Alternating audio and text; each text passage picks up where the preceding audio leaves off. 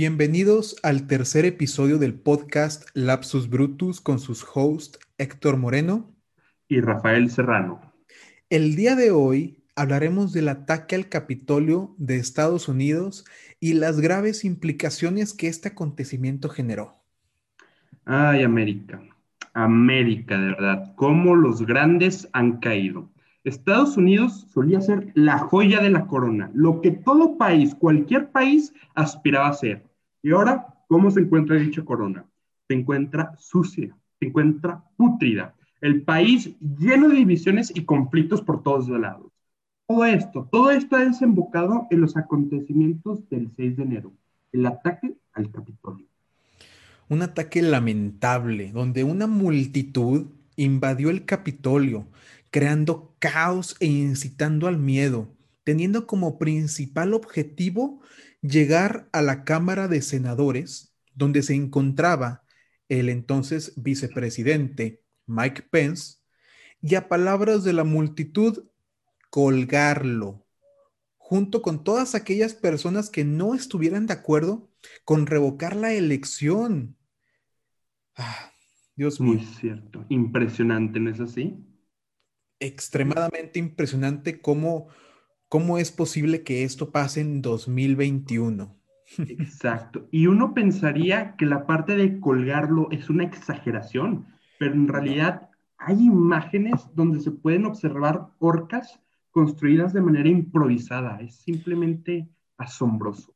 Claro, es que ni siquiera lo estoy parafraseando, los estoy citando. Eh, concuerdo, concuerdo. Bueno, todo esto toma inicio desde el primer debate electoral, en donde pudimos ver indicios claros de lo que pasaría si la elección no estuviese a favor de Trump. o sea, Trump declaró, y cito, espero que sea una elección justa, concluyo cita. Bueno, pues, ¿qué es lo que insinuó este presidente al decir esto? Que si él nota que los votos electorales no van a su favor, va a dictaminar que fue una elección fraudulenta y no aceptaría la derrota. Tal como lo presentíamos muchos, incluyéndome, eso fue, exactamente lo que pasó. Y como un buen presidente populista, acude a decir falsedades que son esparcidas y ni siquiera cuestionadas por sus seguidores. Muy cierto, muy cierto. El día, es, el día de la elección, el 3 de noviembre del, 2020, cuando los americanos fueron a votar para reelegir a su presidente o reemplazarlo con su contendiente demócrata de nombre Joseph Robinette Biden Jr., o como muchos le conocen, Joe Biden, los resultados, los resultados, discúlpenme, fueron completamente claros. Joe Biden se llevó la victoria con un total de 306 votos electorales. ¿Qué hizo Trump como ¿eh? respuesta? Arrasó. Arrasó, Dios mío. Necesitaba un mínimo de 270 y se quedó con 306. Impresionante. ¿Y qué hizo Trump como respuesta? Pues lo que Trump siempre ha hecho, ¿no? Declaró las elecciones fraudulentas y prometió tomar acción legal, que pues claro, como ya todos sabrán, este 22 en enero terminaron siendo un completo fracaso.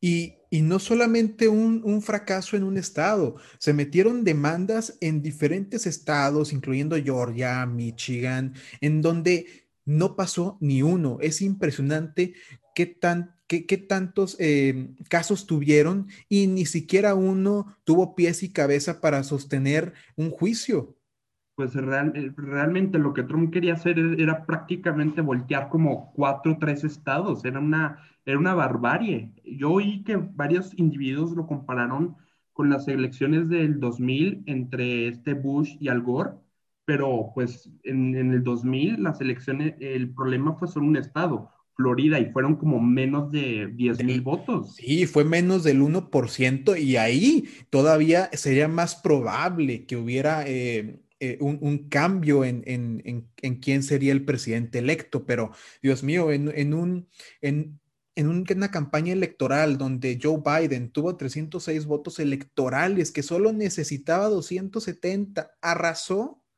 y todavía quiere un recuento de votos.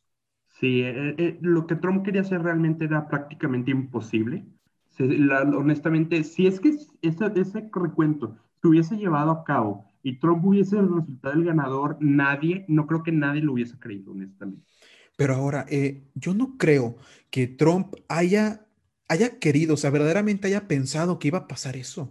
Él quería mantener su, su ideología en la mesa. Él, él siempre, bueno, desde que se dieron, desde que se dieron eh, los resultados, bueno, las preliminares, ya se sabía que Trump estaba muy por abajo. Incluso el primer, eh, eh, se, le dio la, victoria como presidente electo por AP a Joe Biden y después hubo hubo que, no, que un estado todavía está muy difícil de, decir y, y, pues básicamente lo quitaron a Joe Biden, dijeron, ok, este estado todavía está por decidirse, vamos a ver.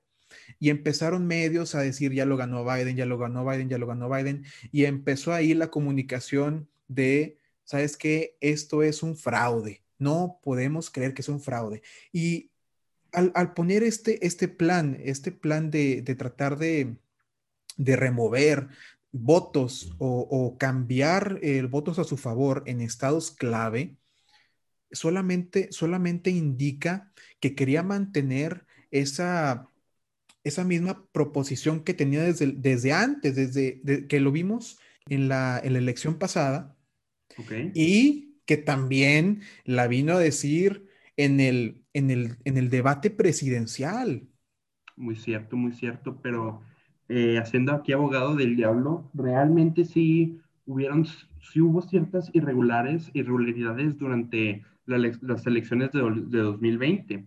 Y realmente, no, realmente dudo que esas irregularidades hayan sido suficientes de que para darle la victoria al a Biden. Obviamente fue de que los americanos votaron por, Biden, pero eh, ese error de, de permitir dichas irregularidades entre varias fue de que votar, eh, digo votar, este, están tapando ciertos, eh, donde están contando votos, taparon ventanas para que individuos no pudieran ver hacia adentro.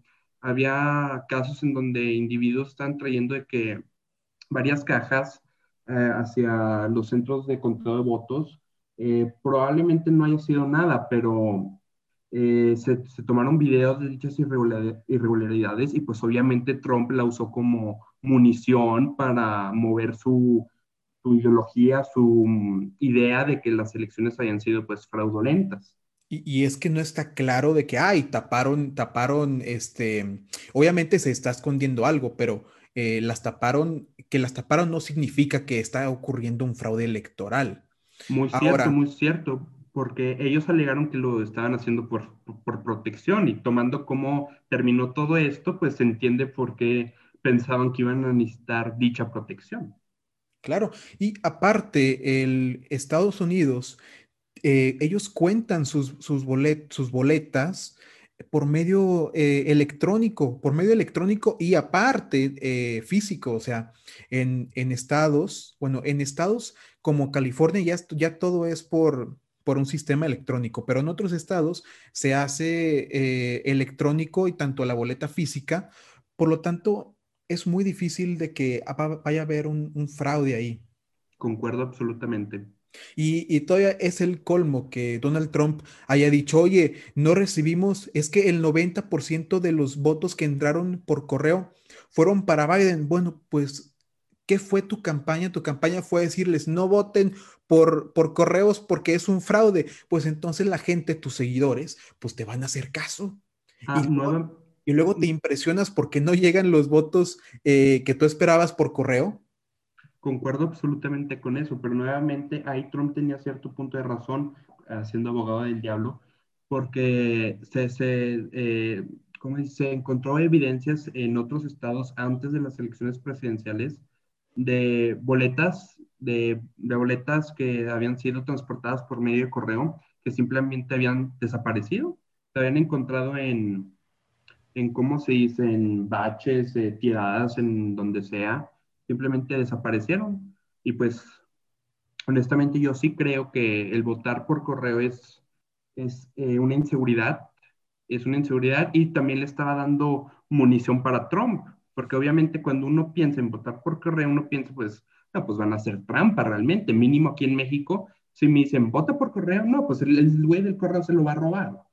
Sí, pero a ver, eh, estás siendo tú muy, ya le estás hablando mucho al diablo, pero déjame, déjame, te, te, te, recuerdo mm. que Donald Trump no le dio el dinero necesario, el, fondo necesario de dinero a, los correos para que pudieran tener una buena infraestructura. O sea, esto él se lo, se lo vino trayendo él solo. E, esto no es por, por, por azares del destino. Ahora, él mismo cortó fondos que deberían de, de, haber ayudado para que esto no pasara, pero pues le recortó en vez de darle los fondos, Dios mío. Concuerdo, concuerdo, muy cierto que le recortó los fondos, pero pues realmente no se pueden culpar mucho a Trump porque pues en términos de correo, pues, realmente ya nadie, eh, ¿cómo se dice? Utiliza el correo realmente, si no paquetería, pero casi siempre es paquetería privada, no tanto pública. Y ni siquiera sé si, no sé cómo se llama pues, eh, la organización que publica de Estados Unidos que se encarga del correo. No sé si tan siquiera utiliza paquetería.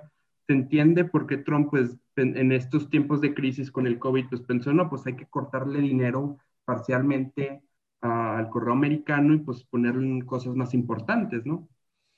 Sí, claro, pero a ver, recordemos, unas elecciones. El USPS, eh, bueno, la United States Postal Service. Ah, muchas gracias por el nombre. Eh, a ver, ¿cómo no les vas a dar el dinero que necesitas cuando se estás hablando de una elección que no quieres que sea fraudulenta? A ver, si, si nos ponemos eh, estrictos, les puedes dar un, pequeño, eh, un pequeño apoyo debido a, esta circunstancia que, no se esperaba de votar por correo, o sea, que tantas personas voten por correo debido a lo del COVID. Entonces, tú puedes, tú, podrías este, decir, oye, un incentivo, algo para que el, eh, el USPS pueda tener la seguridad y, la infraestructura necesaria para llevar eh, los votos electorales hasta donde deben de y que no pasen cosas como estas que se encuentren eh, en un basurero o en, lugares donde las personas, creo que salieron videos en, redes sociales que estaban quemando votos de Trump o que estaban, este, bueno, e, en sí fue, fue, un, fue un caos esto. Eh, yo verdaderamente pienso que se pudo haber evitado con acciones. Se pudo, esto ya se, ya, ya se puede haber previsto. Obviamente, Trump no pensó que, bueno, no, no pensó que iba a ser, que le iba a afectar mucho y pues ni modo, le afectó. Pues yo realmente pienso que las elecciones por correo fueron en sí una completa equivocación por parte de ambos lados. Le dieron simplemente munición a Trump para defenderse. Si los resultados hubiesen sido iguales por medio presencial, pues Trump no hubiese podido hacer ya casi mucho. También este, la administración de Trump argumentó que pues el, el encargado del, del COVID, el doctor Fauci, si es que no mal me acuerdo, había dado la luz verde para pues elecciones eh, presenciales con ciertos lineamientos para la protección del COVID, por supuesto, pero había indicado que era posible este, elecciones eh, presenciales. Y no obstante, pues ciertos grupos continuaron abogando por este, eh, elecciones por medio del correo y pues simplemente pues en mi opinión le estaban dando solo munición a Trump para alegar un, fraude electoral. Pues sí, lamentablemente les dieron, eh, les dieron munición. Aún así, eh, Trump eh, es un niño que, que, aunque no, no tuviera el, el, correo para quejarse, se quejaría de otra, de otra manera. Esto, esto ya, ya lo sabemos. Eso sí no te lo puedo argumentar en contra. Probablemente hubiese encontrado a alguien o algo a que culpar. Pero bueno, hay que continuar, ¿no? Ya nos hablamos claro, ya, en el correo. Ya nos desviamos mucho, pero bueno, continuemos. Bueno, entonces, pues, similar a lo ocurrido en el 2016, si ustedes se acuerdan, este, muchos individuos pues se rehusaron a aceptar las, los resultados de las elecciones y decidieron hacer protestas En este caso, en el 2016 fueron principalmente protestas pues, callejeras.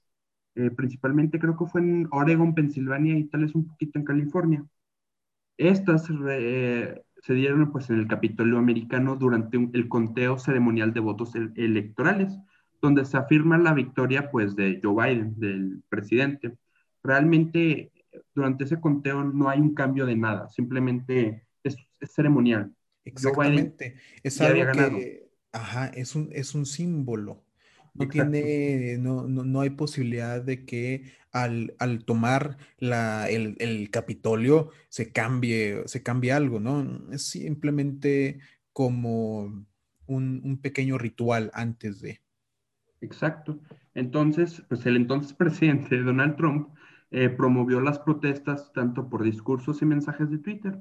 Tal fue el apoyo de Trump que pues horas antes de, de la protesta, del ataque al Capitolio, este, el presidente dio un discurso donde promovió que las ideas habían sido fraudulentas y que era necesario poner presión en el Congreso para que tuviese un resultado claro y limpio. El problema es que pues el resultado ya se había dado. Sí, el resultado era, era último, era el resultado que tenía que ser y ya no podía ser cambiado. Bueno. Exacto. Eh, explícitamente sí podría ser cambiado, se requiere en circunstancias extraordinarias, obviamente. Ah, definitivo. Pero eh, lamentablemente para Trump esta no, es una circunstancia extraordinaria, esta fue una elección limpia. Concuerdo, concuerdo. Y si hubiese querido cambiarlo, hubiese tenido que ir con la Suprema Corte de Justicia Americana. No, no tenía por qué ir al Capitolio. Exactamente, pero pero ¿por qué el Capitolio? ¿Por qué el... Bueno, para empezar, hay que decir que el ataque al Capitolio fue planeado. Fue planeado y apoyado por extremistas que comparten los mismos ideales que el expresidente Trump. Estas mismas personas no son nacionalistas, que quieren lo mejor para el país, no. Son personas que están casadas con ideas políticas y sociales que el mismo expresidente compartía con ellos y que lamentablemente en un país libre como Estados Unidos, la lucha contra la, desigualdad eh, contra grupos minoritarios como los afroamericanos, musulmanes, hispanos, latinos, bueno, entre otros, eh, se ve afectado por ideas racistas y discriminatorias. Un problema que, ha tenido, que se ha tenido desde la colonización en el siglo XVI que aún a pesar de todas las luchas a favor de la, de la, igualdad en la historia, eh, existe un colegio electoral todavía en pie, el cual fue basado en los mismos principios racistas, donde el voto de los esclavos afroamericanos contaba solamente tres quintos de un voto normal, de un voto blanco. Dios mío, es lamentable estas raíces eh, estadounidenses, pero pues, así son. Otra vez, haciendo abogado del diablo que me encanta. este, concuerdo que ciertas raíces eh, de Estados Unidos pues están parcialmente basadas en la esclavitud. Tan solo hay que ver la historia de, pues, del sur de Estados Unidos, ¿no? Ahí es donde se dio principalmente eh, la esclavitud, el, el abuso. pero pues, este, tanto como decir que eh, basado en completos principios racistas, ahí como siento que es como pillarlo un poquito en exceso, ¿no? Yo siento que Estados Unidos sí está basado más en, en cierta, en, ¿cómo decirlo?, en, en libertad, pero, pero es una, ¿cómo ponerlo? Si está, está basado en libertad, pues todos saben cómo nació Estados Unidos, independizaron de los, de los ingleses, pero... Eh, pero no es mentira que que eh, una gran parte, o, se podría decir que la mayoría de los que apoyan a Trump, llevan esa libertad a otro nivel. Esa libertad oh. en donde ya no, ya no, ya no tienes la libertad de pisotear a personas que, que, que, pues, que no tienen nada que ver. O sea, tu libertad es hasta donde, hasta donde empieza la de la otra persona, ¿no? Concuerdo, concuerdo. Ahora, ahora, las raíces eh, la raíz, estamos hablando ahora de, política. Eh, pues políticamente sí son, sí, sí es una, una, una raíz racista o al, al, menos discriminatoria. Y al ser el país, de, el primer país en el mundo con más inmigrantes, esto fue lo que alimentó el fuego y odio a través del tiempo, a través de tantos presidentes que han estado luchando para la igualdad en, estas personas. Y el presidente Trump fue quien le echó la leña y avivó la fogata que ya se estaba apagando. O sea, está revelando lo que es Estados Unidos. Ok, ok. Este, pues en cierto punto concuerdo contigo. Creo que Trump reveló lo que es verdaderamente Estados Unidos. Y por lo que yo vi de lo que Trump reveló es que Estados Unidos es actualmente un país muchísimo más débil de lo que antes era es un país con muchas divisiones que realmente Trump, ¿cómo ponerlo? Si Trump hubiese sido presidente hace como 30 años tal vez, en los 90, Trump no hubiese sido nada especial realmente, hubiese sido, ah, es otro de esos, ¿no? Pero pues los tiempos cambian, ¿no es así? Lamentablemente cambiaron para mal en Estados Unidos. Eh, fue, e, este se va a recordar como uno de los, de los presidentes que, lamentablemente fueron más controversiales, oh, populistas, eh, que, que no hay otro, otra definición más descriptiva para este presidente más que populista. Eh, muy cierto, muy, muy cierto. Él atrae a las masas y las atrae. Pero, pero pues al final, ¿qué es Estados Unidos sino su gente? ¿No es así? ¿Qué es México sino los mexicanos? ¿Qué es Alemania sino los alemanes? Tienes un, punto muy bueno, Rafa. Pero... Es más que un solo territorio. Es la gente, es la cultura que vive ahí. En cierto punto entiendo por qué Trump decidió apelar a las multitudes. Y siendo como es él, una persona con tales ideales, eh, es muy fácil eh, apelar a las multitudes porque, pues, hemos visto eh, la, la, discriminación se ha estado ha estado en pausa, se ha estado eh, yendo por, por las alcantarillas. No salía mucho eh, este, esta plática eh, hace, digamos, con Obama, el primer presidente afroamericano de la historia de Estados Unidos. Muy, muy cierto, muy y ahora Viene un presidente con unos ideales que los dijo desde, desde la campaña o desde antes, Dios mío, y, y mucha gente se siente, se siente con él. Entonces, este, ah, es, es, impresionante y, y verdaderamente, eh, pues no, no, no sé ni, ni, qué palabras existen para describir Estados Unidos. Pues ah, lo que yo diría es un poquito de tristeza me da, porque, ¿cómo decirlo? Mis figuras, varias de mis figuras históricas favoritas, como por ejemplo Julio César, que fue, todos conocen a Julio César, eran también este, populistas realmente.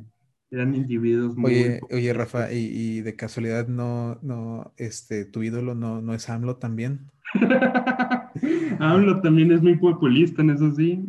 Tienes a otro populista aquí en México.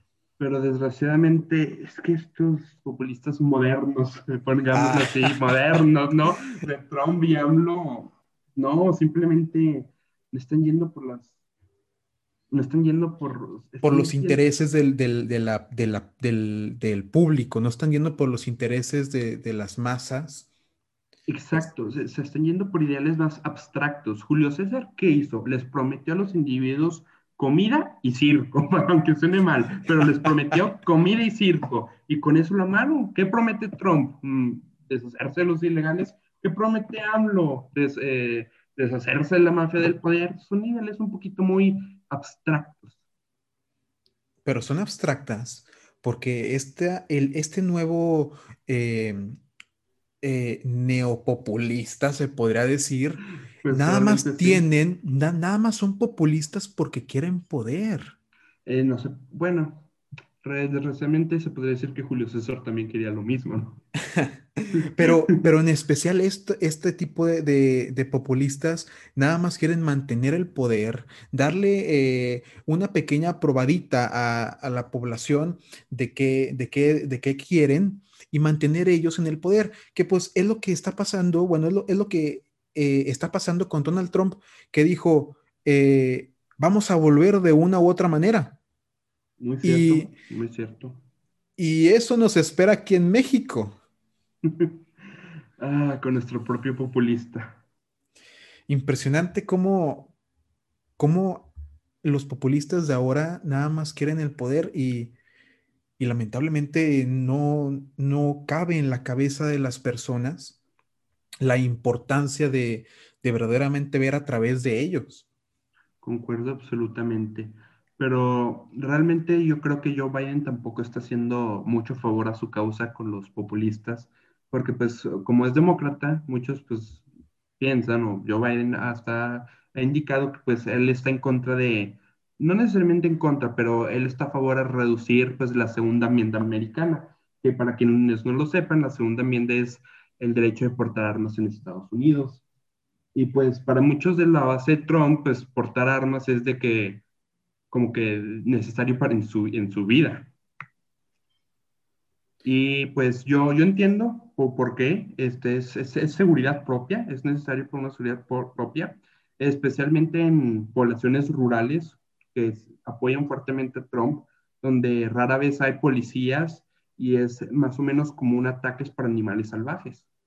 Sí, claro. Eh, la verdad, eh, yo pienso que la segunda enmienda de, la segunda enmienda de Estados Unidos em, es muy buena. De hecho, yo eh, estoy a favor de la segunda enmienda. ¿Y aquí en México en eso sí? Eh, y lamentablemente aquí en México no, no existe alguna, algún tipo de, ley como, como esa. y es, tan necesaria, es tan oh, necesaria. Por supuesto, por supuesto.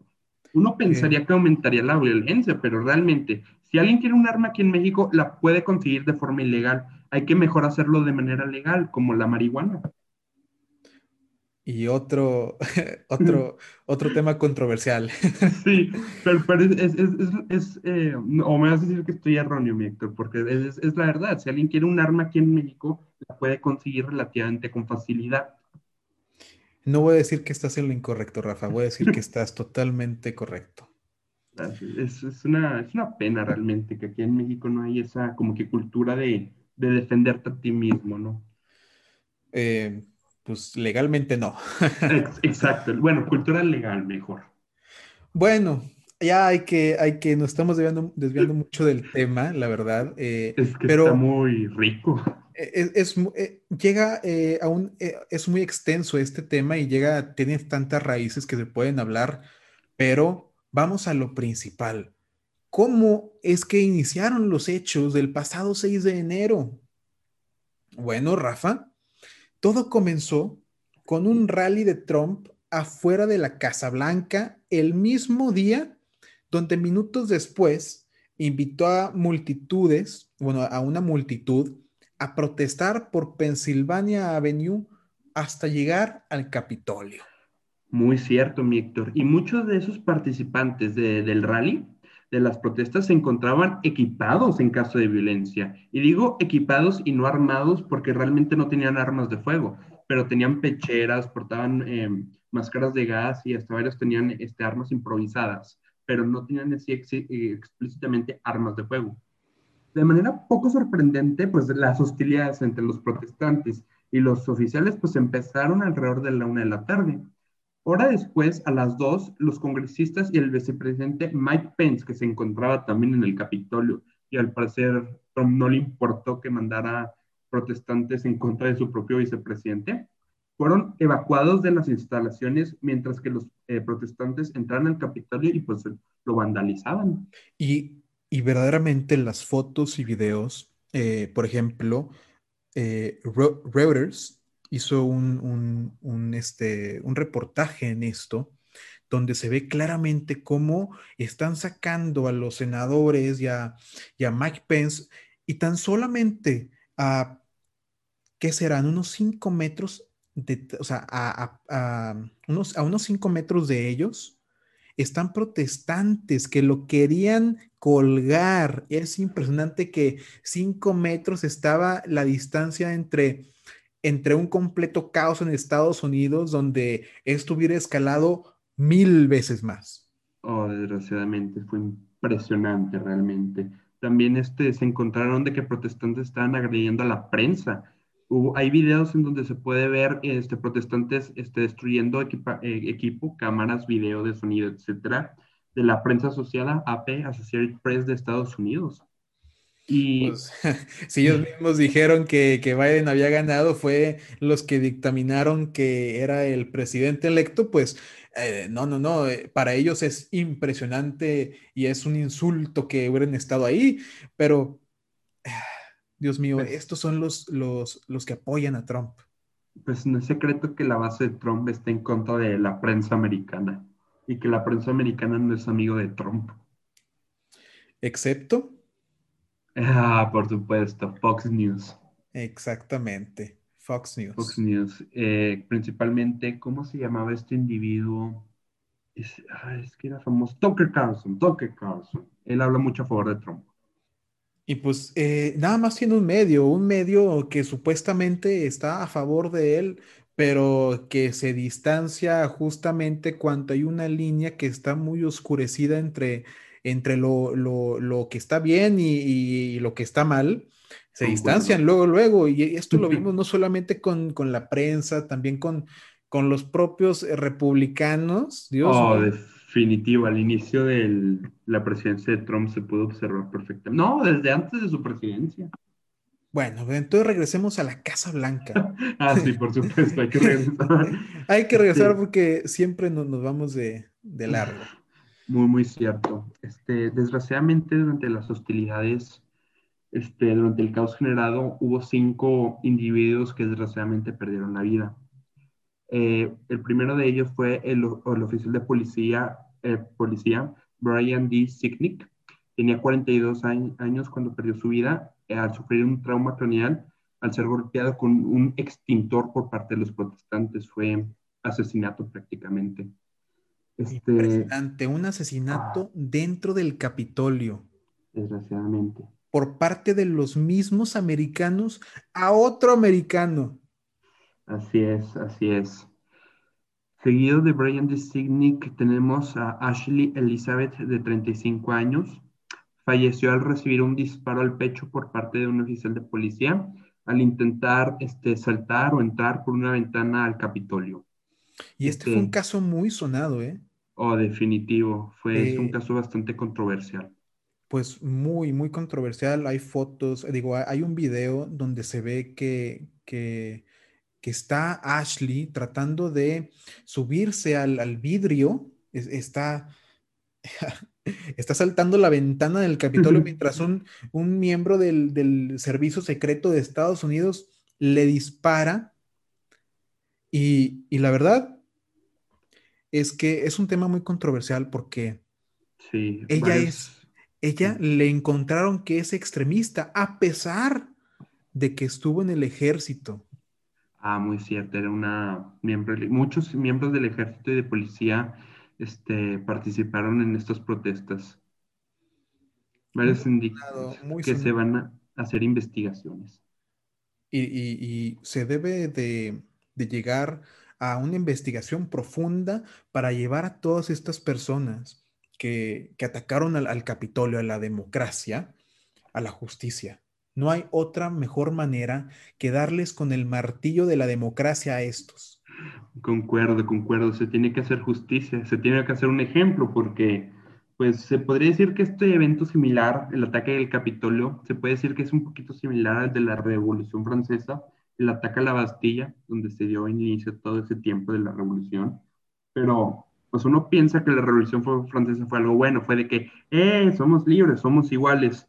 No, la revolución francesa tenía buenos ideales, pero las acciones que se llevaron a cabo fueron extremistas por completo. Si estos individuos hubiesen, por favor de Dios o por derecho e izquierda, hubiesen logrado tomar control y hacer una revolución hubiese sido un completo y absoluto desastre. Un verdadero caos. Sí. Este, desgraciadamente hubo otros tres fallecidos. Rosan Bolán, de 34 años. Eh, este, este, individuo murió desgraciadamente aplastada por protestantes al intentar salir o entrar al Capitolio. Fue una verdadera tragedia. y los siguientes dos individuos murieron debido a dificultades médicas. Steven Grison, de 55 años, sufrió un ataque al corazón y Benjamin Phillips, de 50 años, murió de un derrame cerebral. Eran individuos que realmente no deben haber estado ahí, aunque no hayan participado por su condición de salud. Pero pues lamentablemente un populista que llega al corazón y a la mente de las personas, las transforma, eh, le quita el sentido común eh, a las personas. Desgraciadamente, ese parece ser el caso.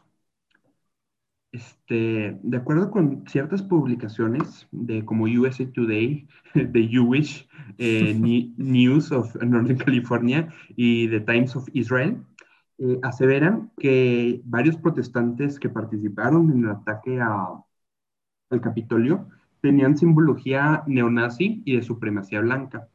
Este, yo personalmente hice una revisión de 83 fotos que se encontraban en la página de USA Today y no pude encontrar ningún ejemplo de dicha simbología nazi, con excepción de la bandera confederada.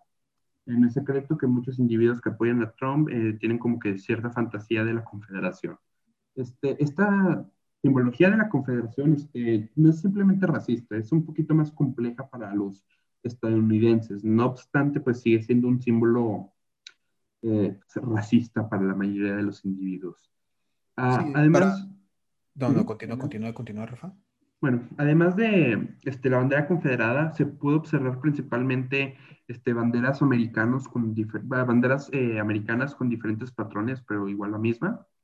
Y este, había una, varias eh, iconografía religiosa cristiana mayormente. Y había la bandera conocida como la bandera de Gadsden, que es utilizada por conservadores para denotar un gobierno limitado. O sea, es, una bandera que representa que gobierno limitado, derecho para los individuos, etc.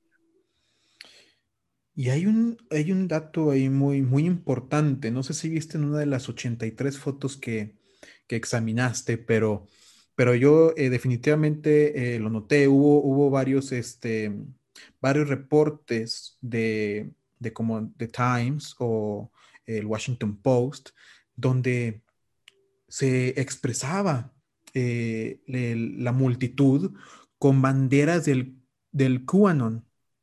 ¿Y qué, oh, ¿y, qué, es el QAnon? Bueno, uh. eh, es, una de las principales teorías de conspiración, obviamente de extrema derecha em, estadounidense, donde el presidente Trump, o sea, se refiere eh, esta teoría conspiracional que el presidente Trump, bueno, el expresidente Trump, está llevando a cabo una guerra secreta contra la élite de pedófilos, adoradores de Satanás y el gobierno. ¿Pero es en serio? Es, en serio, Rafa. O sea, esto, tú pensabas que, que no, que da risa, que es una broma, que seguramente no es cierto. No, hay miles, tal vez millones de personas que se creen esto. Ay, Dios santo, Dios santo. Según esto, y, y lo peor, y lo peor es... ¿Lo peor? que no solamente se la creen, sino que a ellos se les, se les mintió estaban esperando que en, la ceremonia de donde Biden tomó, tomó la presidencia, estaban esperando a que llegaran a arrestarlo, a él, y que Trump fuera declarado como el nuevo presidente de Estados Unidos. No, ya ni en una película se encontraría algo tan dramático. Tú piensas, esto es una serie de... no, no es una serie de Netflix, es, es la realidad. novela mexicana prácticamente. No, e, e, es impresionante cómo eh, estas ideas extremistas que... Ah, sí, excesivamente extremistas. Es que, a ver, estas personas quieren estar en una serie de Netflix, Dios mío, mándele en un correo para que estén, métanse a ver The Walking Dead, no sé, algo, pero eh, creerte algún tipo de teoría conspiracional que Estados Unidos, eh, que no, no Estado, que Trump lleva una guerra secreta contra altos funcionarios, empresarios, medios de comunicación. Oye, te están, te están lavando el cerebro. Honestamente, es, es una idea demasiado exagerada para creer que uno, para creer que realmente es de verdad. No, no, no es Y, y es que lo peor de todo lo peor. eh, es que en nuestro país, México, eh, tal vez ustedes piensen que, oye, es muy exagerado esto del cubano en Estados Unidos, sí, son locos extremistas, pero al final de todo son moldeables. Y Estados Unidos tiene eh, una mayor educación de personas que México. Y las personas con, me- con menor educación son más moldeables. México está en peligro.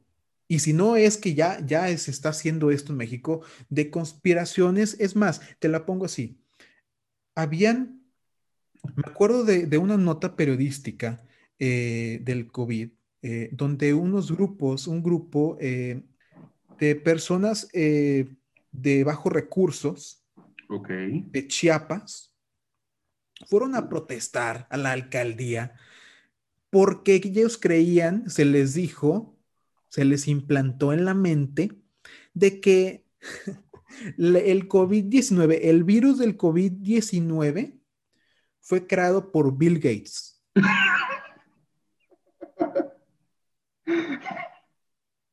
No te lo Impresionante. puedo creer, no te lo puedo creer. Te lo juro, busca la nota, es en serio. A ver, a ver. Y, La voy a buscar. Y es que es impresionante, es verdaderamente impresionante. Tú, ustedes crean, ah, Estados Unidos están locos y hay, hay extremistas muy grandes y, y, eh, ocurren eh, eh, tiroteos en escuelas y la gente está loca, hay mucho loquito. Dios santo, Oye. tienes toda la razón. Acabo de encontrar la nota periodística. Más de 1500. Ajá. Dios santo. Em, lamentablemente, eh, este es el nuevo mundo. Seremos recordados, la, la raza humana, por un periodo del siglo XXI que fue, que tal vez, tal vez en vez de, de, de crecer en la evolución, nos fuimos para atrás. Ay, no quiero parecer racista, pero indígenas de Chiapas, Dios santo. Y, y es que no es ser racista, es que esto es un problema donde el gobierno mexicano no, no les da, no les proporciona la educación necesaria a grupos que están lejos de, de, de zonas urbanas. Eh, están en zonas rurales que no tienen educación, que, que lamentablemente son muy fáciles de moldear y esto es lo que me refería cuando es, eh, es impactante y, y, y, debería de preocuparnos, es preocupante para México porque es nuestro vecino Estados Unidos y estamos viendo esto. Eh, ¿Qué tanto se va a tardar para llegar acá a México? Pues al parecer casi nada, si es que ya no está aquí. Lamentablemente. Bueno, procedemos con lo más importante del tema de, de, del ataque al Capitolio.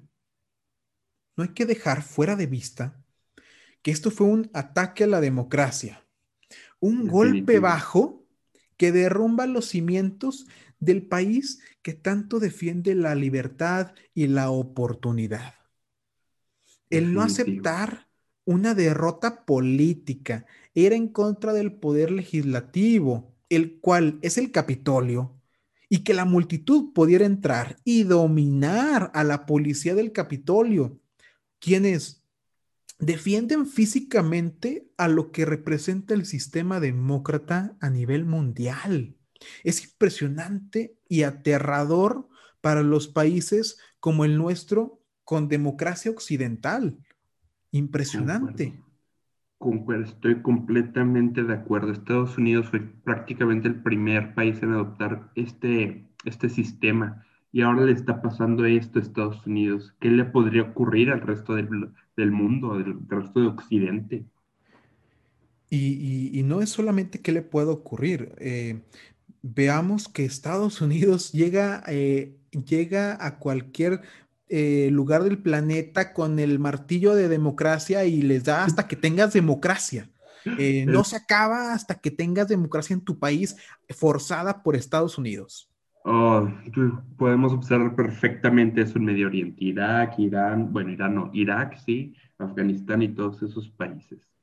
Este, honestamente, Estados Unidos sí quiere forzar tanto democracia y libertad a culturas que realmente, ¿cómo ponerlo? Como que, no quiero de nuevo sonar racista, pero culturas que no están acostumbradas ni a la democracia ni a la libertad, al punto que Estados Unidos este, la, quiere forzar. Este, ¿Cómo ponerlo? Discúlpenme. Eh, hay un dicho, eh, no sé quién lo dijo, pero a mi abuelo le encantaba decirlo, que cuando un individuo no tiene nada y todo lo obtiene, loco se vuelve. Eso es prácticamente lo que Estados Unidos hace en países foráneos. Prácticamente les da prácticamente su libertad y los deja que se destruyan pues los unos entre otros porque pues simplemente no hay cultura que, pues, ¿cómo decirlo?, permita mantener esta desgracia, eh, absoluta libertad, simplemente. Y... ya me salía el tema de nuevo, ¿no? Pero esto ya, ya, es, ya, ya se lo esperan. Desgraciadamente. Bueno, eh, es impresionante también pensar que, que 26 países 26 países dieron algún tipo de comentario hacia los hechos del Capitolio. La mayoría son países con democracia y que se les fue, se, les fue eh, impresionante y, hasta, hasta países como, como China dijo, eh, es por esto eh, que se parece lo que pasó en Estados Unidos el Capitolio, lo comparó con lo que estaba sucediendo en Hong Kong. No, no, no, no, no, no, no. No, no, China, China. Ay, porque siempre tiene que ser China.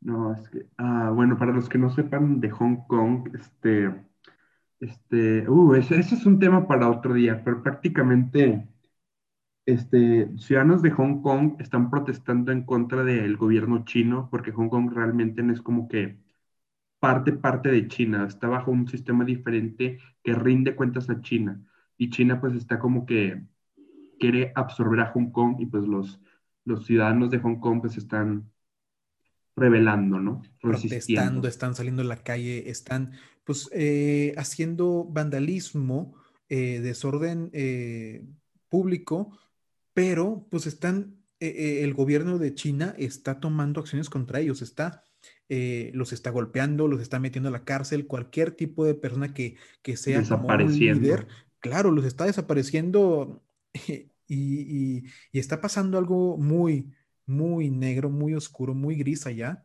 Oh, que ellos mismos lo están comparando, o sea, lo, lo están comparando con Estados Unidos, están diciendo, tú no eres mejor que yo, se está notando que estás débil y que aquí voy yo, ¿eh? Uh, Estados Unidos definitivamente está débil. Eh, en caso de un conflicto con China, uno pensaría, no, Estados Unidos gana.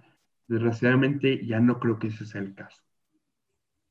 Porque nadie, honestamente, a nadie le gusta ser siervo de Estados Unidos. Pero entre Estados Unidos y China, créanme, créanme que es preferible lidiar con Estados Unidos. Claro, claro que sí. Eh, un gobierno donde desaparece la gente, no le rinde cuentas a, sus propias personas, eh, donde es autoritario, hace lo que ellos quieren, eh, no es un gobierno que queramos tener. Oh, no, no es un gobierno con que queramos lidiar.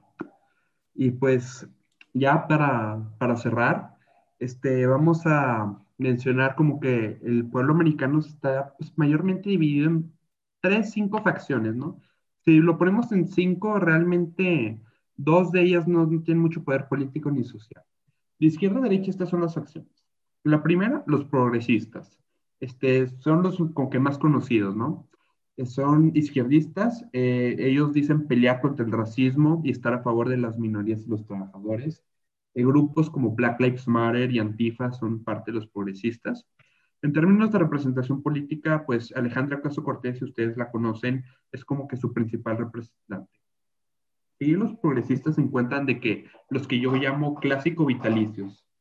Este, estos individuos, este grupo, esta facción, son los seguidores de políticos que son políticos de por vida, los que todos conocemos, tipo Mike Pence, eh, parte, parcialmente Joe Biden, Mitch McConnell, Nancy Pelosi, esos tipos. Tenemos a los populistas, a Trump. Tenemos a Trump y hasta cierto grado a Bernie Sanders. Pero ah, claro, claro, claro, claro. Bernie Sanders definitivamente es... populista, es oh, muy, muy populista. Pero definitivamente no al grado de Trump y con ideales completamente diferentes. Mucho, tanto que se va a apoyar a los demócratas, Dios mío. Ah, sí. Y los últimos dos eh, son los conservadores clásicos. Estos realmente casi ya ni existen, honestamente. La mayoría de los americanos son tipo, son entre progresistas, eh, apoyan a los eh, políticos vitalicios o son populistas. Y por último, están de que los racistas, los neonazis, los, el, el chamuco prácticamente, y es un grupo prácticamente inexistente. Hoy en día, pues dices cualquier cosa en Twitter y te cancelan, ¿no? Es un grupo muy pequeño y, o sea, existen todavía, pero es muy pequeño y muy como que, no quiero decir secreto porque me veo muy conspiratorio, pero son muy raros hoy en día. Sí, eh, eh, cuando nos referimos a, racistas, estamos hablando de grupos, no estamos hablando de personas, estos son, eh, son facciones que, son grupos, ¿no? No es una persona que se puede, em, bueno, más en racistas. Por ejemplo, eh, el Ku Klux Klan, por, por, ejemplo, el del Exactamente. Ku Klux Klan, eh, se podría meter los Proud Boys tienen este una gran parte racista en Estados Unidos. Podría meter, yo siempre los he puesto entre populistas y parcialmente racistas.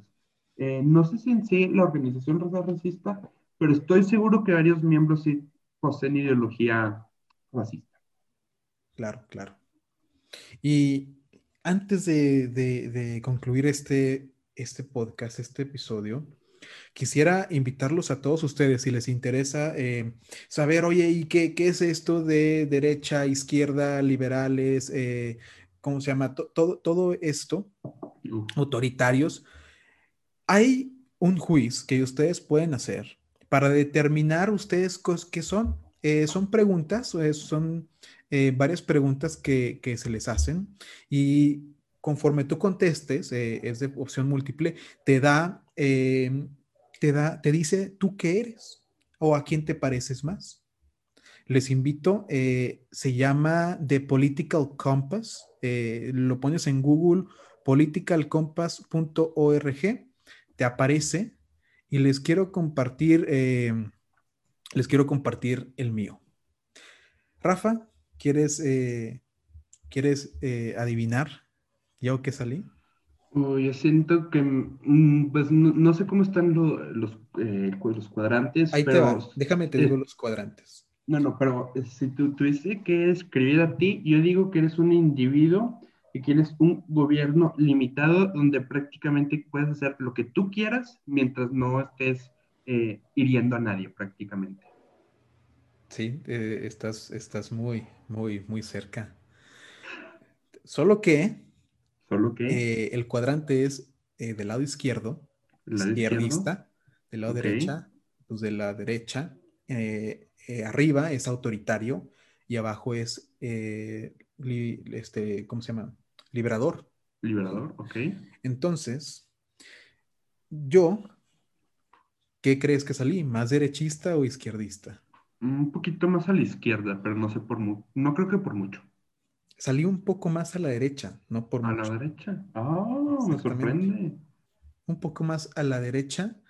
y obviamente yo eh, creo en, en, tener la libertad de expresión y ser libre en muchas cosas, por lo tanto yo salí eh, pues más, eh, más abajo. Más, abajo, exactamente. Yo creo que... Y ahí te va. Me comparo, me ponen a mí una comparación que, me parezco yo mucho a Milton Friedman. Milton Friedman, ¿quién es ese individuo? un economista estadístico intelectual de origen judío. Ganó, un premio Nobel de Economía y fue, fue un profesor. La verdad, no, no sé cuál, fue eh, eh, lo, que, lo que generó que ganara el premio Nobel, pero, pero estaría interesante investigar quién es él. Obviamente lo voy a investigar. Concuerdo, concuerdo. ¿Tú, Rafa, dónde crees que estarías tú? Uh, terminando este podcast, definitivamente voy a hacer el, discúlpenme, el, eh, el quiz. Este, pero si tuviese que adivinar, creo que yo sería muy similar a ti, pero un poquito más a la derecha. Yo también creo eso. Bueno, muchas gracias a todos. Eh, concluimos este episodio del podcast. Espero les haya encantado y sigan con nosotros. Eh, vamos a tener mucha, este, muchos nuevos episodios durante, durante los siguientes eh, tres, cuatro meses.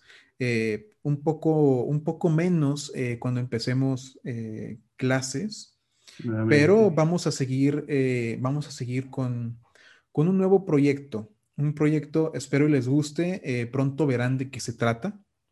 Eh, sí, es una sorpresita.